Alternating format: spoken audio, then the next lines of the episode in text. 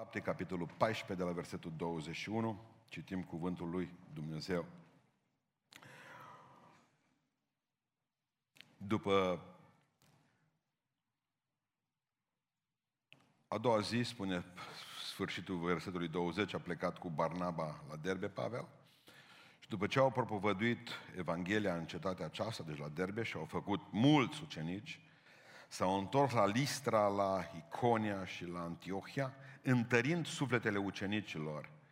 El îi îndemna să stăruie în credință și spunea că în împărăția lui Dumnezeu trebuie să intrăm prin multe necazuri. Amin. Ședeți.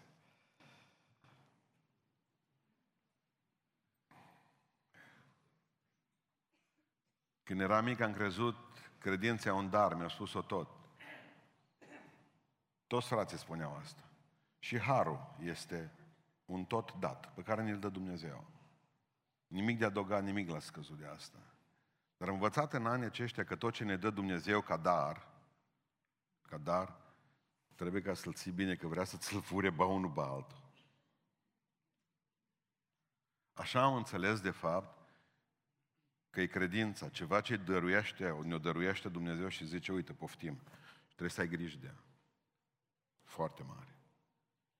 Pavel îi îndemna de multe ori să stăruie în harul lui Dumnezeu și la un moment dat chiar și Iuda zice, țineți-vă în dragostea lui Dumnezeu. Fratele Domnului Iisus Hristos, observați că ne zice că și dragostea trebuie, și harul trebuie tot așa prins.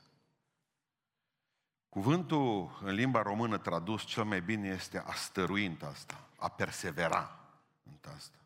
Să ai grijă și să veghezi. V-am vorbit despre veghere într-o zi. Permiteți-mi să fac uh, analogie cu imaginea pe care ați văzut-o la un moment dat, de multe ori poate și în desene animate. Când primeau un os câinele la fioros, îl punea aici așa și se uită. Păziți ce aveți. Există cineva, cum spunea Ion Creangă, ucigăl toca, care vrea ca să vi-l fure darul. Stăruiți, că dacă nu stăruiți, dacă nu perseverați, o să aveți probleme. Și asta spunea că trebuie să stăre, Pavel le spunea celor din Derbe, din Iconia, Antiohia, aceeași predică, stăruiți în credință. Nu veniți și spuneți, domnule, eu am crezut în urmă cu... Mereu întreb pe frați și mă cunosc, mereu că mă întâlnesc cu fiecare întreb, te-ai mai pocăit? Păi, dar eu m-am pocăit am 20 de ani, bă frate, bă frate, Dumnezeu nu are nevoie de cartea ta de muncă. Dumnezeu are nevoie de prezentul de astăzi. O grămadă de biserici care au fost grozave în urmă cu 25 de ani, 30, astăzi îți ruină. O grămadă de credincioși care în urmă cu 20-25 de ani erau oameni puternici ai credinței, astăzi îți ruină. Dumnezeu zice, astăzi, ce faci tu astăzi aici, Ilie? El era sub enupăr, el zice, am fost. Dumnezeu nu are nevoie de foști. Dumnezeu are nevoie de oameni care să stăruie în credință. Există o tentație și cu asta vreau să încep. O tentație, o ispită de a nu stărui în credință. Știți la ce mă gândeam că a fost atât de o binecuvântare pentru noi virusul ăsta? Pentru că până la urmă parcă mi s-a părut că o mai lămurit din lucruri. Era o zonă vâscoasă, ca o marmeladă nereușită, gri, o magmă din aceasta. Era puțin alb, puțin negru și restul un gri. Ei bine, Dumnezeu, prin ce s-a întâmplat acum, cel puțin în mediul creștinilor, a început să cam uh, lămurească lucrurile. Apele s-au desfăcut, griu a început ca să dispară. Astăzi, o alb, o negru. Întotdeauna să știți uh, ca anul acesta 2020 să-l însemnați în calendarul dumneavoastră și să știți că uh, a fost un an lămuritor. Și anii care vor veni în față vor fi ani mai convingători decât aceștia. Nu dacă dumneavoastră știți, în SUA, în SUA doar 50% dintre oamenii din biserici, nu vorbesc de români, vorbesc de americani, sondajul a fost făcut pentru ei, 50% dintre oameni s-au mai întors în biserică. Poate abia au așteptat să se dea liber un an, lockdown, Nu știu dacă știți, între români, vorbă și de ortodoxi și de neoprotestanți. Același lucru și valabil și pentru biserica noastră. 75% dintre ei s-au mai întors în biserică. Din cei care au plecat pentru o săptămână, două am zis noi, că n-am știut că vor fi două, trei luni de zile. Un sfert i-am pierdut și noi. Uite-te cum. An lămuritor a fost. N-au mai stăruit în credință, au uitat că ea credință trebuie păzită bine pentru că fuge. Perseverența aceasta înseamnă în primul rând să ai poate o nebunie în tine de a nu ceda.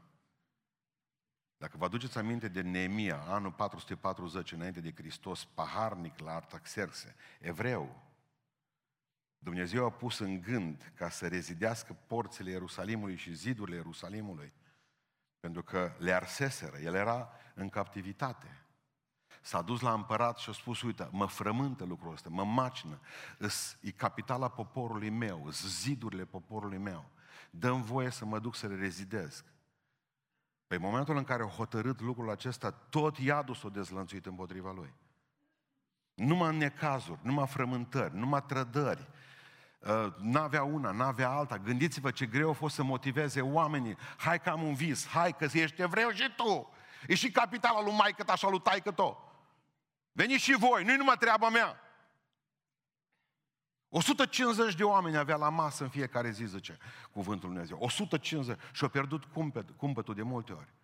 Au ajuns în depresie. Spune cuvântul Lui Dumnezeu că au început să-și bată, să-și bată neamurile când au văzut că s-au căsătorit cu fete de, din lume. Le-am tras câteva pălmi, zice Neemia. Mi-am pierdut cumpătul. Și un motivator fantastic. Gândiți-vă că slujeau împreună cu fetele lui Shalom. Zice că fetele lui Shalom, că pentru noi ce ne interesează până cine a fost Shalom ăla? Zice că fetele lui Shalom erau sus pe ziduri și munceau la cărămiz. Dacă n-am citit mai atent, Shalom era cel mai bogat om. Au ajuns să motiveze nu numai oamenii simpli să lucreze pe ziduri. Băi, treabă de mine. Și-au băgat intelectualii, oamenii cu bani erau sus. Domnișoarele cu unghii ca vulturii. Toate erau sus, ăsta e motivator. Lovit, căzut, bătut, contestat. Nu se lasă și în 52 de zile ridică zidul. Și ce înseamnă asta? Stăruință. Perseverență. Hotărâre. Bă, o fac, nu mă las. Am încheiat un legământ cu Domnul și în apa botezului. Nu-l calc! Indiferent cât mă costă. Indiferent cât plătesc. Indiferent ce vremuri vor veni, că Dumnezeu nu a făcut contract cu noi numai pentru vremuri bune. Dumnezeu a făcut contract cu noi și pentru vremurile. Amin. Zice, în împărăția lui Dumnezeu trebuie să intrăm prin multe ce? Am crezut chefuri.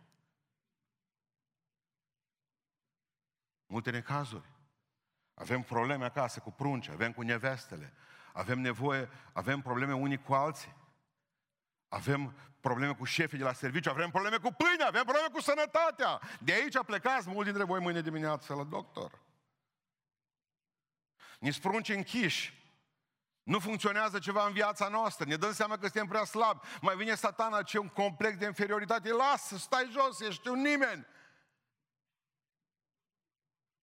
Vine și te ademenește, cum l-a ademenea pe Neemia. Hai să stăm, zice așa ambalat. Hai să stăm, să, să gândim, să vorbim. N-am vreme de stat. Am un obiectiv în față și pe ăla nu vreau să-l ratez. Când Iisus a trimis pe cei 12 în lume, dacă vă țineți minte, le-a spus că vor fi urâți și persecutați pentru că îi trimite în lume. Dar le-a spus un cuvânt fantastic la sfârșit. Cine va răbda până la sfârșit? Va fi mântuit. Toți erau ucenicii lui, toți erau apostolii. Pentru toți s-au rugat în noaptea aceea, spune cuvântul Lui Dumnezeu. Și vine dintr-o dată și zice după aceea, numai cine va răbda până la sfârșit, va fi mântuit. Cine va suferi până la sfârșit. Observați ce zice, nu cine va dormi până la sfârșit să te trezești. Exact cum a spus un băiat de la noi din biserică, mă cu vreo două săptămâni de zile, zice, prima mea zi de post, frate. M-am culcat dimineața la 9, m-am sculat pe la o 4. Nici nu știu cum o trecut. Bă, dar o trecut, trecut. Ei și s-o culcă, el și s-o culca la o zi, la o oră normală, că tot să culcă ei. Ei sunt pe orarul de țara Galilor, nu, țara Noua Zeelandă. Băi, mă gândeam, cine va răbda până la sfârșit va fi mântuit. Hristos deja și calcula pierderile cu ucenici. Pentru că Iuda nu mai reușit să ajungă la sfârșit. A stărui în credință e o condiție esențială pentru mântuire. Pe asta nu o spunem. O spune numai dacă ai credință, cine se pocăiește și crede și se botează, zic pocăiță. Cine boteza cu Duhul Sfânt, zic pentecostalii. Cine la noi în biserică? Da, biserică, în Biblia mea scrie stăruința în credință, stăruirea în credință este o condiție esențială a mântuirii. Haideți să vă explic. Cât dintre voastre sunteți baptiști și pentecostali și creștini pe Evanghelie? Ridicați mâna sus. Dumneavoastră ați auzit că la noi, la protestanți, cum suntem noi numiți în România, da? Protestanți. Există doar două sisteme cu privire la mântuire. Primul sistem este calvinism. Da? Amândouă fac sens, amândouă. În calvinism se spune în felul următor. Dacă o persoană se naște din nou, nici într-un caz nu poate pierde mântuirea după aceea. N-are cum. Dacă e născută din nou, și au versete biblice pentru asta. Nimeni nu le va smulge din mâna Domnului, ești născut din nou și n-ai cum să păcătuiești pentru că tu ești născut din nou, tu trebuie să mergi în cer. Obligatoriu trebuie să rămâi în Hristos. N-are cum să, cum să ieși afară. Și cea de-a doua concepție teologică cu privire la mântuire, la protestanți, este arminianismul, care spune că o persoană născută din nou poate cădea din har, poate cădea din credință și poate ca să-și piardă mântuirea. Cele două concepții, calvinism și arminianism. Baptiști, o mare parte dintre ei sunt calviniști, pentecostalii sunt o mare parte dintre ei arminianiști. Eu am crescut în arminianism, în care a spus, bă, ai grijă că oricând poți să rămâi pe din afară. Pleacă trenul pe lângă tine. Dar vreau să înțelegeți că amândouă aceste uh, sisteme teologice, niciun sistem, de fapt, mai bine, din aceste două, nu crede că o persoană care nu rezistă până la sfârșit va fi mântuită. Nici calvinismul, nici arminianismul nu crede că o persoană care nu rezistă până la sfârșit va fi mântuită. Și aici arminienii folosesc Evrei 6 și Evrei 10 și zice așa, dacă o persoană care a cunoscut, luminată de Duhul lui Dumnezeu, a cunoscut puterea lui Dumnezeu și a gustat din cer, asta spune în Evrei 6 și în Evrei 10, dar după aceea a căzut de la credință cu niciun chip, Ideea este și a murit în această negație a credinței. Cu niciun chip nu mai poate să fie mântuită. Amin, așa este. Asta zic arminienii. Dar ce zic calviniști atunci cu privire la stărirea în credință? Simplu, ei zic așa. Noi ne bazăm pe Matei, capitolul 7, și acolo zice Domnul Iisus Hristos, când îl întreabă niște oameni, Doamne, n-am prorocit noi în numele Tău, n-am scos noi draci în numele Tău, n-am predicat noi în numele Tău, n-am făcut noi minuni în numele Tău. Și calviniștii spun așa, da, dar Hristos le zice, niciodată depărtați-vă de la mine cei care ați făcut fără de lege, că niciodată eu nu v-am cunoscut. Observați că și calviniștii și arminienii spun același lucru. Primii zic, poți cădea din har dacă nu ești atent și dacă ai căzut din har și mori în căderea aceasta din har, ești un om terminat, iar calviniștii zic, dacă ai căzut din har, înseamnă că n-ai fost născut din nou niciodată corect. Ați priceput? Simplu. Simplu. Simplu. Și calviniștii și arminienii spun același lucru. Poți cădea din mântuire. Pentru că până la urmă sfârșitul contează. Și mergem în sfârșitul ăsta în Romani 11 cu 21-22. Am mai predicat-o de aici odată când am predicat din Romani și spune cuvântul Dumnezeu așa. Dacă Dumnezeu n-a cruțat ramurile firești, Fac o mică paranteză. Ce treabă are Afganistanul cu Israelul? Că toate, toată istoria lumii acestea se învârte în jurul lui Israel. Ea e balamaua, Israelul este balamaua pe care pivotează, pivotează istoria. Trebuie să înțelegeți că niciodată America, niciodată, uitați-vă la mine, America, Germania sau alte țări sau NATO, nu se vor mai băga într-o țară să schimbe cultura acelei țări. Ce proști! Ce proști! Da, mă, venim și vă împușcăm. Asta e treaba pentru că vrem să-l împușcăm pe Osama Bin Laden, care se ascunde unde? În Afganistan, s-au ascuns în Pakistan. Trebuiau să plece de acolo rapid, să iasă afară. Ce se întâmplă? Până acum românii au zis, americanul e prietenul nostru. Avem scuturi la deveselu. Dacă se întâmplă ceva, că rusul să mârie la noi, Nu mă strigăm, tati, vină la Putin. Niciodată americanii nu vor mai ajuta pe nimeni. Dar ce treabă are asta cu Israelul? Nici pe Israel. Indiferent câte necazuri au avut, americanii au rupt orice tratat cu toată lumea. O, devenit, o dovedit că te lasă, când ți lumea mai dragă, cum se spune la noi, te lasă liber. Israel a contat foarte tare pe sprijinul american. Foarte tare. Niciodată americanii nu au mai ajutat pe Israel. Și ce a fost săptămâna trecută fostul prim-ministru al, al Israelului, Bibi Netanyahu? Israelul trebuie să se ajute singur. Acum înțeleg israelienii un lucru. Nu si deștepți. Faptul că s-au vaccinat 90% din popor dovedește că stâmpi. Dar ideea este că vor trebui să rămână singuri. Pentru că în Biblia noastră scrie că Israelul va rămâne singur. Fără, niciun, fără nicio țară care să-i ajute în jurul lor. Că așa spune Sfânta Scriptură. Mă uitam în jur, zice în Biblie, și nu vedeam nicio nădejde de scăpare. Nu mai sunt americani. Nu mai sunt. Și România ar trebui să se pochească, să gândească bine că nu ne ajută nimeni și să facă pace cu domnul Putin. Să zic că tu chiar ești frumos, mă. Eu, dacă aș fi președintele României, spune, nu ne mai trebuie tezaur. Faceți ce știți cu el. Că oricum, dacă l aduc în țară, tot îl fură ăștia. Lăsa, lasă la gol. Bine. Deci vorbim despre Israel. Dacă Dumnezeu n-a cruțat ramurile firești, care e ramura firească a lui Dumnezeu despre care vorbește Sfântul Apostol Pavel? Israelul.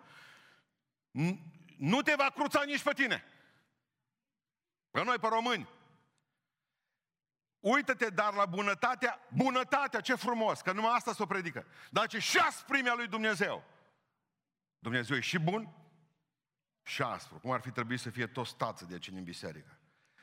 Zice, asprime pentru cei ce au căzut și bunătate față de tine, pocăitul, și dacă punea punct, acolo era fain. Și bunătate față de tine. Nu, nu, zice mai departe în Romani. Dacă nu încetezi să rămâi în bunătatea aceasta, Că dacă tu încetezi să mai rămâi în bunătatea lui Dumnezeu, spune așa, atunci vei fi tăiat și tu. Ați băgat de seamă ce au zis. Dacă Dumnezeu nu a cruțat Israelul, nu te va cruța nici pe tine, pe noi, pe români. Cu o singură condiție, dacă nu încetezi să rămâi în bunătatea lui Dumnezeu. Că dacă ai încetat, vei fi tăiat și tu. Nimeni să nu cumva să folosească pocăința asta, domnule, m-am botezat, am făcut, m-am dus la muntele Atos, nimeni să nu folosească religia lui ca o pernă pe care să doarme, că merge direct în fundul iadului, talpă, să duce. Pentru că Dumnezeu zice, vreau ca până la sfârșit să rămâi în credință. Până la sfârșit. De unde vine, pe unde vine ispita? De unde vine? În primul rând din mine, mă, satana. În carnea asta mea se ascunde. Și ce zice carnea? Ai, dă mine și de mine, iar la biserică. Mă, atunci mă apucă somnul, serios, pe mine. Stau în picioare, îmi iau un teneș în picioare și când se le iau pe al doilea, mă apucă așa un somn. Să dormi încălțat pe jumătate. De ce mai merge? Mă îmbărbătez, hai că ești pastor, trebuie să te duci. Dau pălbi, right? Și dacă nu ești nimic, nici într-un departament și nu-i nevoie de, de tine, parcă nu zice și diavolul, stai mă, să nu-i nimic, că dai drumul pe net, pac, stai la aer condiționat, bei juice, nu face tot jogging până la biserică. În carne e spita asta. Te uiți la tine și vezi că nu mai e puterea, putere să postesc. Putere nici să mă rog, putere nimic mai mult îți de lăsat, așa m-am îngrășat, sufletul a făcut burtă. Și când faci burtă, înseamnă că burta și-a ales o carieră solo, independentă de tine. Nu mai poți opri. Rău e la un bărbat să facă burtă, dar rău e să-i facă sufletul burtă. Din carne vine ispita asta. Și mai vine de undeva. Mai vine de la alții. Că dacă ai un anturaj din ăsta care zice, mai stai, amă, nu fii nici tu așa. Lasă că nu-i chiar așa dracu, chiar așa de negru. Păi nu, e colorat. Ați văzut? Nu-i dracu chiar așa de negru. Și dacă îți găsești lângă tine niște băieți din ăștia înceți, niște oameni care o bere, zice, nu strică, pe căldura asta. E cu lemon. Îți garantez că o storse lămâile mea. Mă lămâie. Dacă ți lângă tine oameni care nu se roagă, care nu postez, care nu vin la biserică, care nu citesc Biblia, care nu-i auzi cântând în viața lor o cântare, pe te duci în cap. Contează foarte mult, nu numai carne din tine să țipe, și prietenii din lângă tine să aibă băieți buni. Nu răi. Și mă gândesc la chestia asta că de multe ori prin minte, pentru că mintea aceea e un tărâm de, de luptă și atunci de multe ori abandonăm aici. Avem acest complex de inferioritate de care tot mă rog să-l mustre Domnul la fiecare dintre noi. Se zice, domnule, oamenii se crede superior, dar de unde? Ce mai mult să cred inferior? Dar nu pot eu, dar nu știu, dar nu pot, n-am resurse!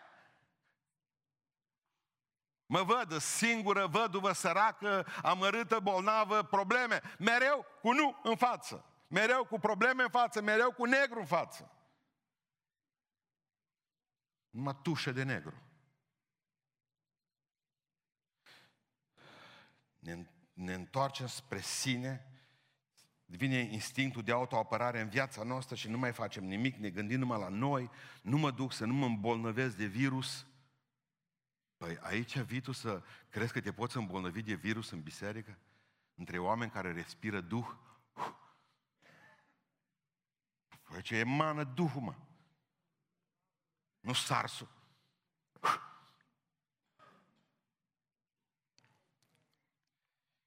Știți ce imagine am avut zilele acestea?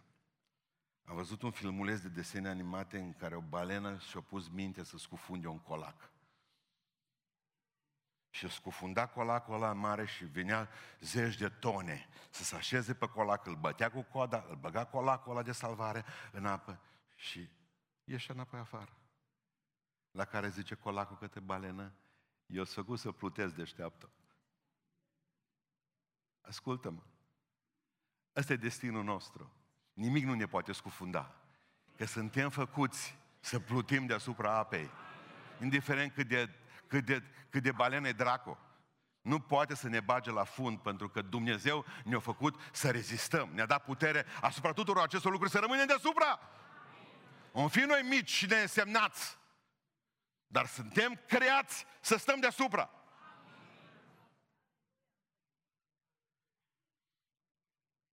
Știți ce dureros e istoria, ne învață atâtea lecții. Pentru cei care vă place istoria, vă mai aduceți aminte dezastru britanicilor la Dardanele, când ne-au bombardat pe turci cu toate armele lor în navele lor. 15 martie 1915 a fost asta. 15 martie 1915 trei fregate uh, britanice au fost scufundate sau avariate, trebuie să le chem. Dădeau acolo în turci, nave, tot Imperiul Britanic pușca malul acela aparat a Dardanelelor. Ori hotărât să plece. Și acum durerea istoriei. Când s-au retras britanicii, turcii mai aveau armament, muniții, pentru 60 de secunde. 18 proiectile mai aveau. S-au retras și au murit mii de oameni, că a fost un dezastru la Dardanele pe aceea.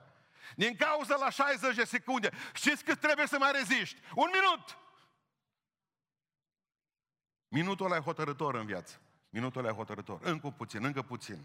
De multe ori poate te simți ca un boxer în cors. Când ați văzut, de exemplu, poate mergi, tă dă el și nu mai pică jos. Așa trebuie să fii de multe ori. Dă, dă, dă, dar trebuie să rămâi în picioare. Stăruiți în credință, nu mai rămas mult acum. Sunteți de 30 de ani pe cale, de 40, de 50. De 2000 de ani a trecut bucata asta de istorie și a mai rămas câteva zile. Acum muriți. Ce trebuie să faceți ca să rămâneți stăruitori în credință? Trei lucruri simple. Ca să, practic, ca să stărui în credință, trebuie trei lucruri simple și practice. Unu, continuă sau perseverează în Scriptură.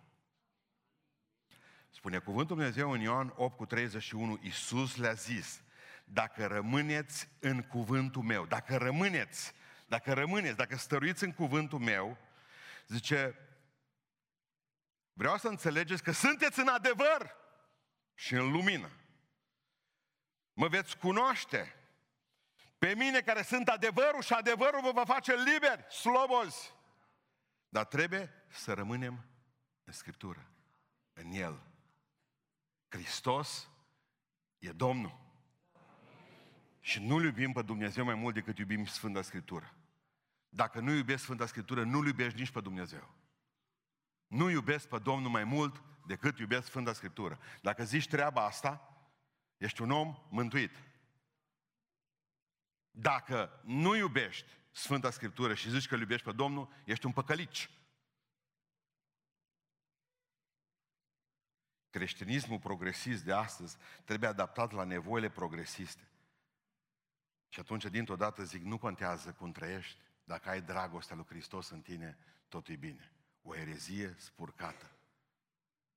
E la fel de tâmp ca și americanii care s-au dus în Afganistan, în Afganistan și au dat un miliard de dolari pentru studii postuniversitare de master pentru transgenderi în Afganistan.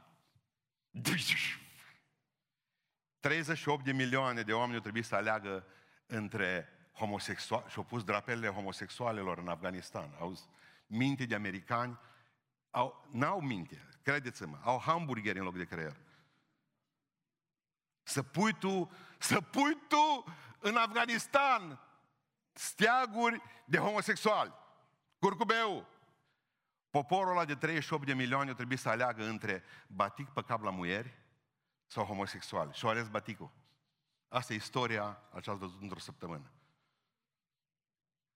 O ales rău, mai puțin rău. Și atunci vă spun acest lucru. Creștinismul progresist de astăzi vorbește despre faptul că noi trebuie să ne adaptăm acestor vremuri. Și dacă iubim, nu mai avem probleme. Nu mai citiți nici Biblia, nu mai iubiți. Asta e filozofia fetelor de pe parcare. De pe autostrăzi. Nu trebuie să știți nimic, doar să iubiți. Voi trebuie să știți, rămâneți în Scripturi. Rămâneți tare în Scripturi! Să nu vă bată niciun martor de-a lui Jehova! Rămâneți tare în Scripturi. Să spuneți asta e... Și ce se întâmplă acum? 2 Timotei, dați-mi voie să vă citesc. 2 Timotei, o, atenția, o, o atenționare fantastică a lui Pavel. 2 Timotei, capitolul 4, versetul 2 și 4.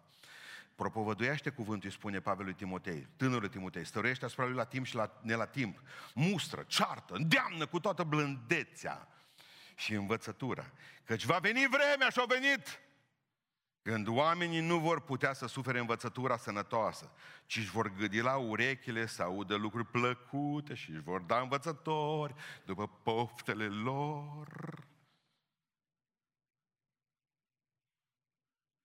În momentul în care eu vreau ceva mai easy, mai ușor, îmi aduc popă care să spună așa.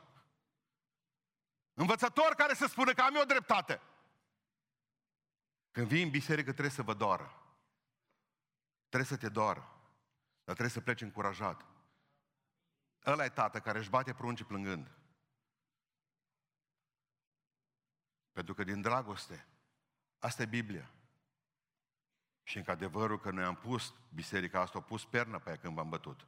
Întotdeauna v-am bătut cu pernă. Deși le spuneam păstorilor anul ăsta, va trebui ca să fim foarte atenți și să-l declarăm anul prostiei, de luptă împotriva prostiei de pe internet. Deci, suntem și proști și și neoșafii să prostie. Și atunci, atâta cum să vă spun eu, atâta revărsare dezagreabilă de celulită a surorilor pe internet, pe Facebook. Că voi nu puteți bea o cafea normală dacă nu o puneți lângă genunche cafeaua aia.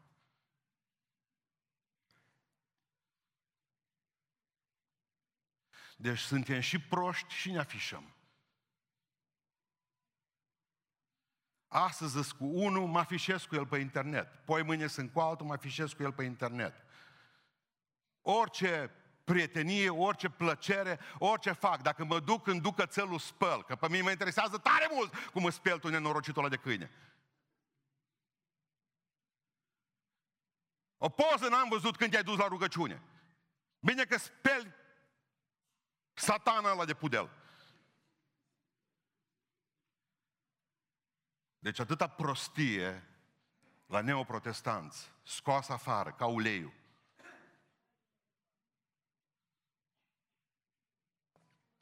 În loc de Biblie, în loc să vă trimiteți versete de încurajare, vă trimiteți poze cu celulită.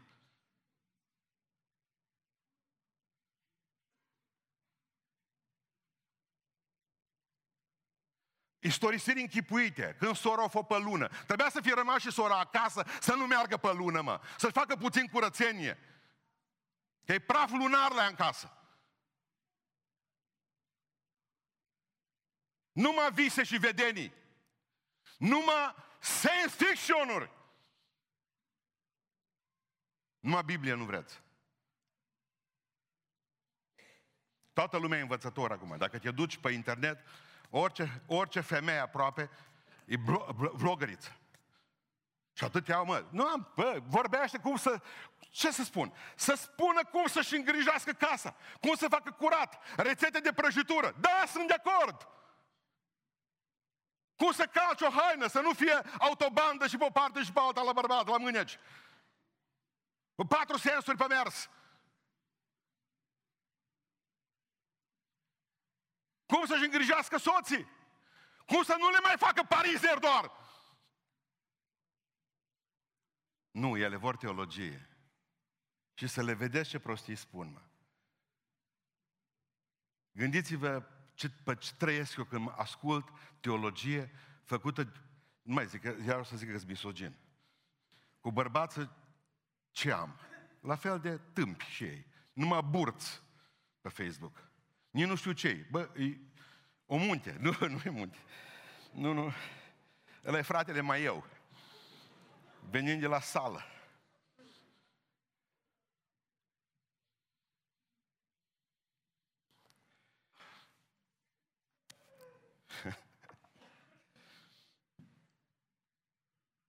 Continuați în Biblie, amin, ziceți amin. Vai de voi, dacă, dacă cineva nu are Biblie, să vină la sfârșitul slujbei să-i dea una. Iar dacă cumva mai rău acasă și îmi cere mie una, Psalmul 69. 1. Continuați în Biblie. 2. Continuați în rugăciune. Continuați în rugăciune. Colosem 4 cu 2. Stăruiți în rugăciune, stăruiți în rugăciune, spune Sfânta Scriptură. Stăruiți, vegheați în ea, vegheați în rugăciune, cu mulțumiri. Mulțumesc pentru că îmi dai, mulțumesc că îmi dai, mulțumesc că îmi dai, mulțumesc, nu te las, nu te las, văduva judecătorului nedrept. Zice că un judecător nedrept avea în fiecare zi când dădea și el cu ciocanul, apărea văduva. Părea văduva. Ce cu tine, că ai avut proces și ieri? Ba, mai am unul și astăzi. Și care e nou? Nu-i nou, e tot la de ieri. Fă dreptate, fă dreptate, fă dreptate. Își putea potrivi ceasul după aia, fă dreptate, fă dreptate. Și ce măcar pentru stăruința ei supărătoare, ce o să judecător? Ia dreptatea. Păi Dumnezeu atunci ar fi mai rău decât judecătorul ăla. Cum să nu facă dreptate aleșilor lui care strigă la el? Cum? Zi și noapte. Păi dacă Dumnezeu te vede că ești tot acolo, și apropo de ambasadă, incredibil ce am citit zilele acestea, zice că s-a dus la ambasada din Portugalia, la ambasada americană din Portugalia, s-a dus un tip micuț, chel așa, ajungea până la ăsta și o zis, aș vrea și eu o programare că vreau să vizitez minunata voastră țară America. Ăsta, femeia de acolo sau bărbatul de la pașapoarte plictisit, când zice o să-mi faceți programarea pentru ca să pot vizita și o frumoasă voastră țară America? Zice, la plictisit, vină peste 10 ani. Fiți atenți, și se întoarce. La care piticul, boțit tot cu geantă, zice, dimineața sau seara să vină, mai după mai după dimineața sau după masă, gata a fost ăla, vină în coaci, mă, cum adică, adică nu mă las de tine să știi că dacă tu zici peste 10 ani, eu calculez la 10 ani, mă să-mi spui când dimineața sau după masă. Eu cred în programarea ta. Așa să faci cu Dumnezeu. Promisiunile astea sunt pentru mine, toate sunt pentru mine, toate... și vreau să mi le dai, vreau să mi le dai. Nu mă las de tine, nu mă las de tine până nu mântuiești familia. Nu mă las de tine până nu se pocăiește deșteptul de bărbatul meu. Nu mă las de tine până când nu văd viața mea ordonată după Biblie. Nu mă las de tine, nu mă las până nu văd că o să mă crești mai mult în credință. Vreau să stări mai mult în harul tău. Nu mă las de tine, vezi că și mâine dimineață sunt. Te deranjezi pe tine, îl deranjezi pe Mihail, îl deranjezi pe Gavril, pe toți.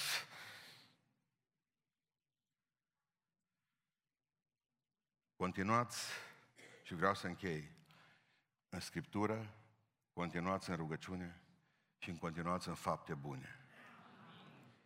În Galaten 6 cu 7 la 10 zice să nu obosim în facerea binelor, facerea binelui, să nu obosim. Și de ce zice Pavel Galatenilor așa, că știu mai obosăși. Tot eu, tot noi,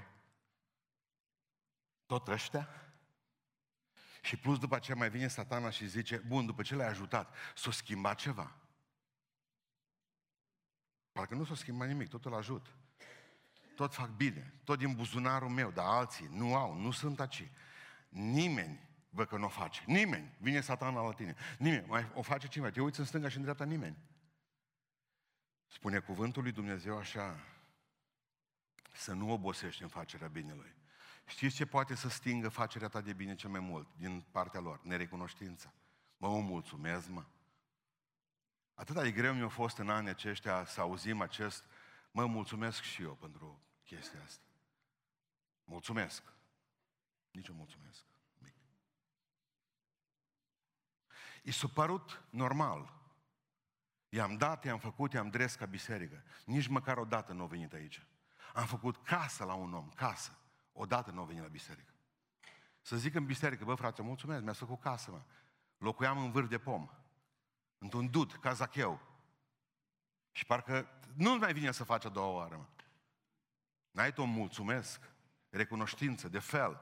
Tot noi, tot noi, tot din banii noștri, tot din sărăcia noastră, tot noi trebuie să facem.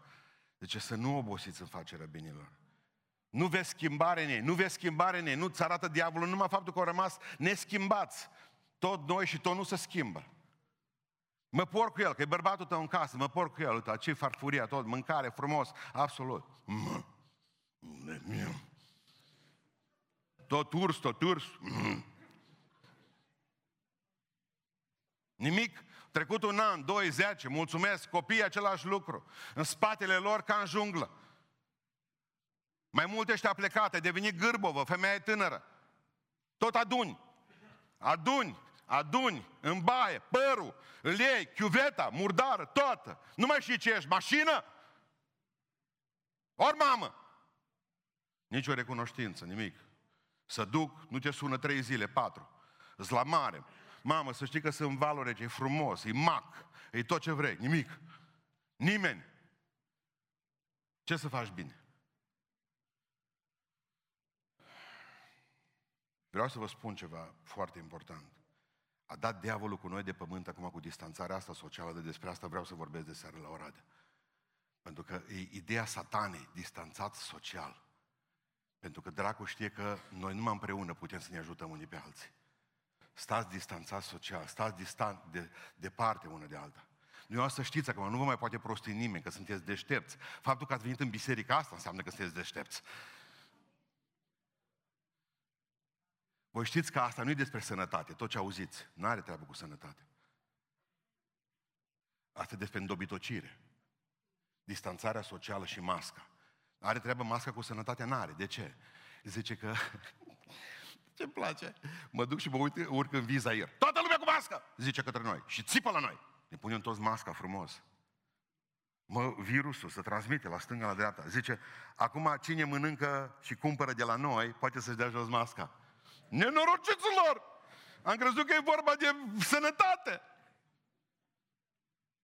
Dar stai că asta nu-i totul. Cel mai rău e altceva. Zice, trebuie să purtați neapărat mască. Fumătorii pot să-și o dea jos că Dar pe pachet ce scrie? Pe pachet ce scrie? Tutunul greu, dăunează grozav de mult sănătății. Nu e despre sănătate, e despre prosteală. Să nu dăm în Philip Morris cumva, să poată câștiga în continuare banii pe țigări. prosteală. Distanțat social. Mă, dar eu cum să fac bine, mă? Că bine înseamnă de multe ori să le la în brațe. Cum să fac bine să te ajut? Dacă fiecare moare în pătrățica lui, cum?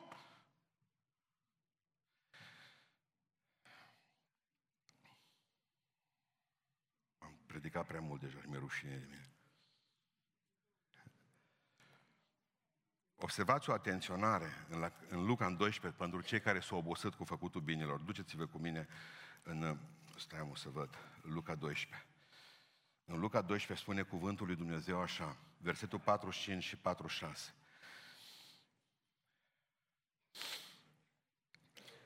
Dar dacă robul acela zice în inima lui, stăpânul meu zăbovește să vină, dacă va începe să bată pe slugi și pe slujnice, să mănânce, să bea și să se îmbete, stăpânul robului acela va veni în ziua în care el nu se așteaptă. Asta e stăruirea în credință. Apuci să mănânci și să bei. Ce n-ai făcut până atunci? Bun? Să bată pe slugi, pe slujnice, să se îmbete.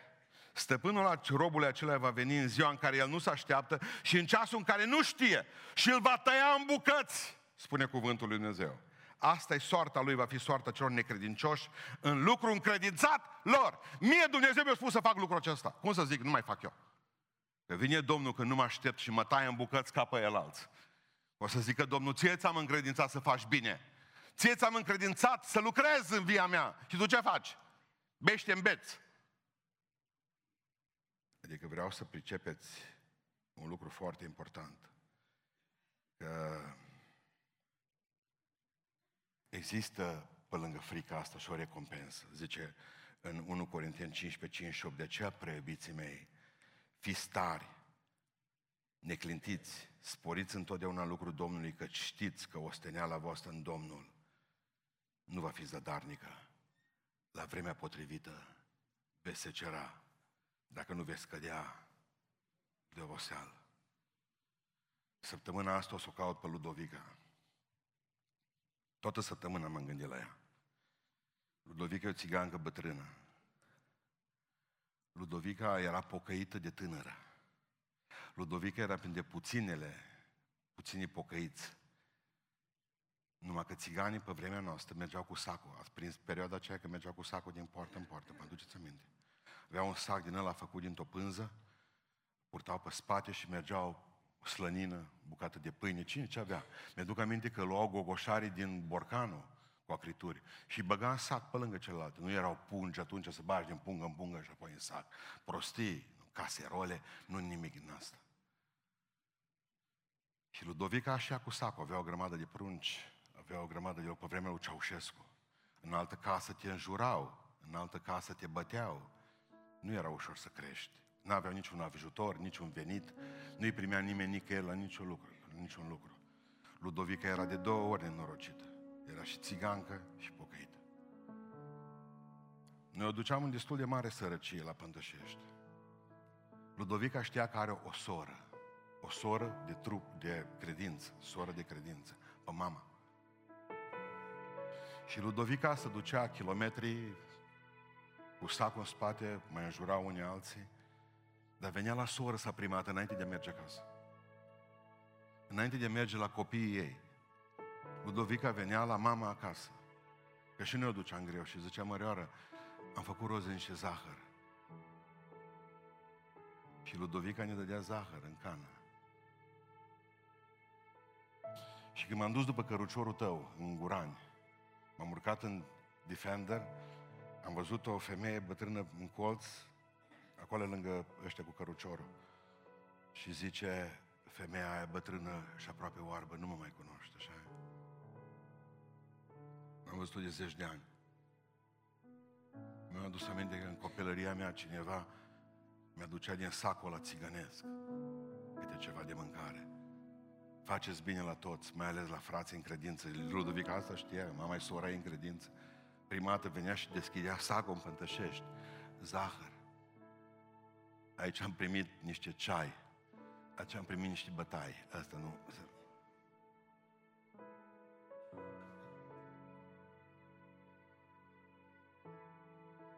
Și zic, ce faci? zice, eu fac bine, nu mea nu preface bine, cu ăștia șase copii, zice că eu mânat apa acasă. O băgat într-un container, o mâna și containerul. Când fu acum inundațiile astea? Săptămâna asta o caut. Trebuie să-i plătesc zahărul. Tot zahărul. Deci aveți. Am mâncat din sacul țiganilor, așa că niciodată vreun țigan sau rom. Deși eu țigan îmi place să vă zic că nu-i peorativ. Eu la români le zic care așa, le zic așa. Proști, care sunt măgari, măgari. Nu zic la un român țigan. Țiganul e țigan, țiganul e extraordinar, un om deosebit. Dacă zic rom, mă gândesc la băutură. Corect? Am mâncat din sacul țigănesc atâția ani de zile. Bun?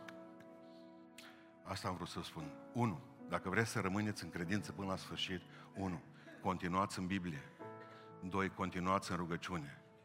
Continuați în fapte bune. Fapte bune, ajutați oamenii. Atât de simplu.